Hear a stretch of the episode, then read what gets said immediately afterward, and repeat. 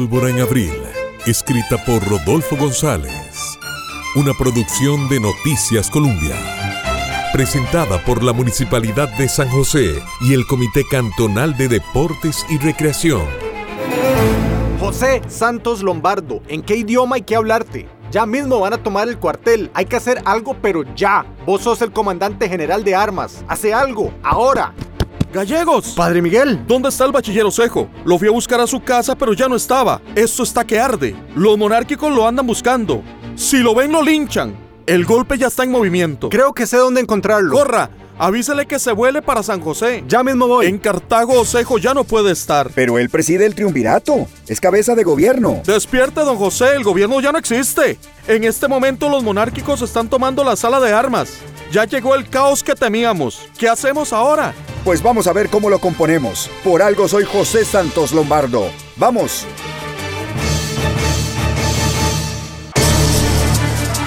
Rompan esa ventana. No dejen ni un solo fusil en el depósito. Llegó la hora, monárquicos. Tomen sus armas. ¡Viva el imperio de Iturbide!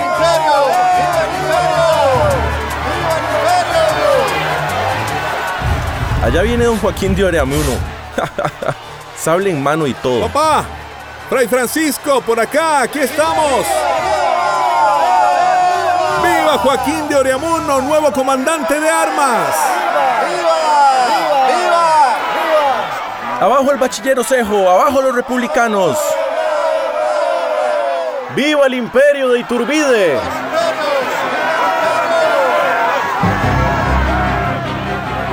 Vean quienes vienen por la esquina de la plaza.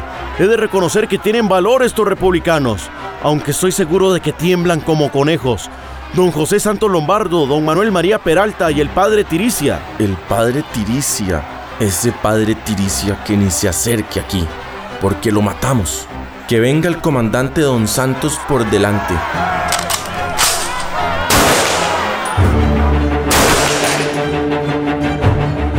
Padre Miguel, ¿está usted bien? Gracias a Dios, sí, don José. Pero creo que una bala perforó mi sotana. Si no me hirió, fue un milagro del cielo. Padre Miguel, no siga usted. Yo soy pariente de algunos de ellos y no me van a tocar. Pero a usted le tiene ojeriza. Mejor haga caso y váyase. Usted es más útil vivo que muerto. Está bien, don José, está bien.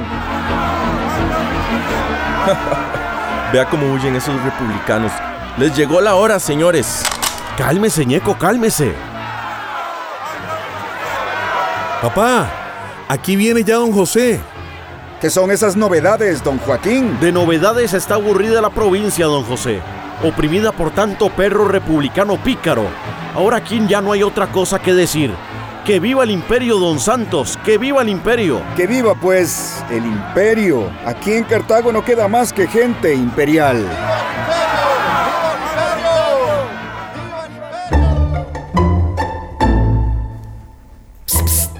Por aquí, Padre Miguel, por aquí. Osejo, ¿dónde estaba usted escondido? Gallegos me escondió. Nos prestaron unos caballos para volarnos a San José. Aprovechemos ahora que los imperialistas están eufóricos en la plaza. Vamos, no hay que perder tiempo. Ya está la provincia en anarquía. Ya estarán estos contentos.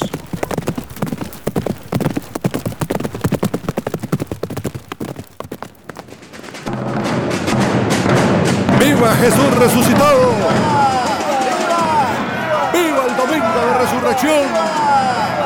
¡Viva el Jesús resucitado! ¡Vivan nuestras nuevas autoridades imperiales! ¡Que viva Cartago! Milicianos, saluden la imagen de nuestro Señor resucitado.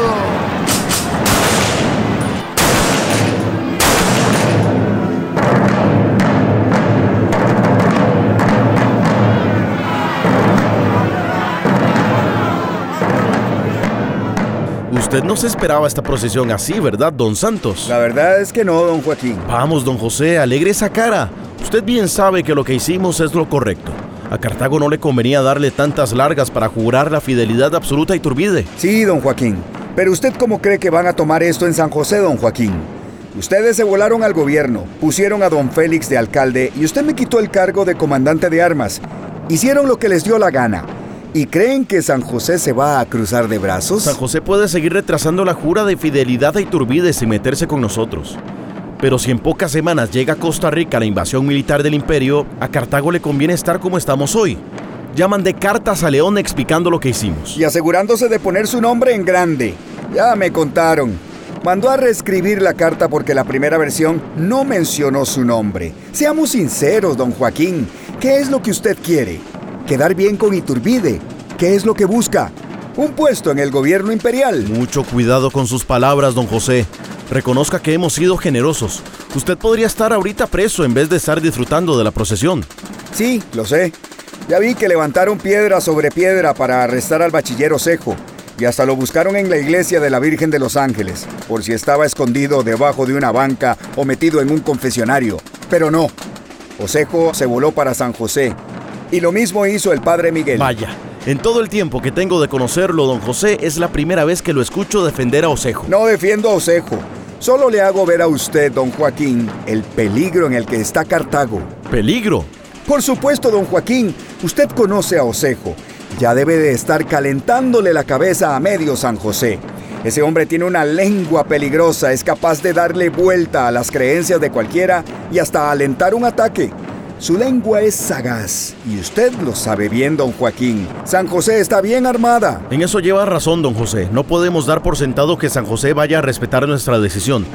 Tal vez será necesario enviar a alguien a negociar con ellos, asegurarnos de que los josefinos no van a alzar las armas contra nosotros. Así es, don Joaquín. Quizás hay que enviar al vicario de Cartago y a uno de los nuevos alcaldes. Es un sabio consejo.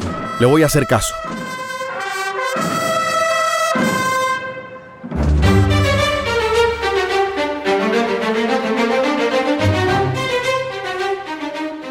Félix, por Dios. En gracia. ¿Dónde está mi Pedro? Estoy hecho un mar de nervios. Él está bien. En gracia, Pedro está bien, tranquila. Cuando me dijeron que lo estaban buscando, yo no sabía qué hacer, Félix. Yo se lo venía diciendo a él, que no se metiera en enredos. La última vez que lo vi, él estaba tranquilo, tan contento. Tranquila, en gracia. Por lo pronto Pedro está en el cuartel de Cartago. Pero él está bien. Que sí, él está bien, tranquila. Lo importante es que ya estás aquí en Cartago. Voy a arreglar todo para que se puedan ver más tarde. Por lo pronto te vas a quedar en mi casa. Ay, Félix, gracias, gracias, gracias. En gracia, luego hablaremos de esto, pero ¿vos sabés cómo se metió Pedro en todo este enredo? No, Félix, no. ¿De algún nombre, alguien? No, bueno, sí, hay uno, un tal Ricardo García. Ricardo Gar- García. Ah, me suena mucho. Claro, ese era el tipo que quería comprarle una finca a papá. Mmm, ya, voy a buscarlo. Por lo pronto, en Gracia vas a ir a casa, te comes algo y te preparas para ver a Pedro. Ya vas a ver que todo va a estar bien. Dios lo bendiga, Félix.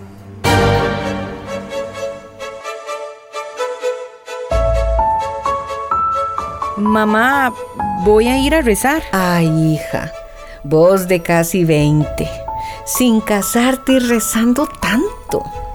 Ya veo que vas para un convento. No, mamá.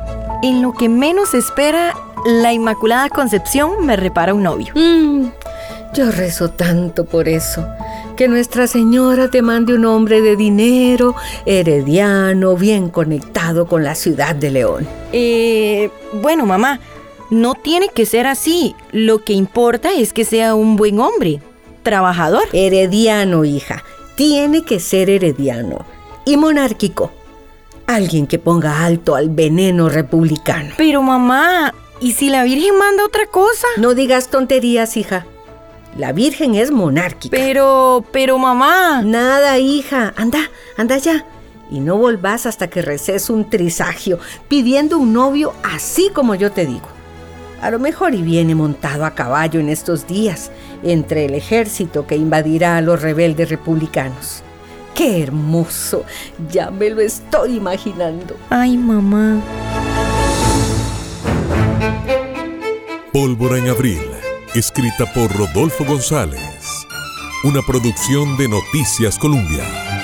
Presentada por la Municipalidad de San José y el Comité Cantonal de Deportes y Recreación.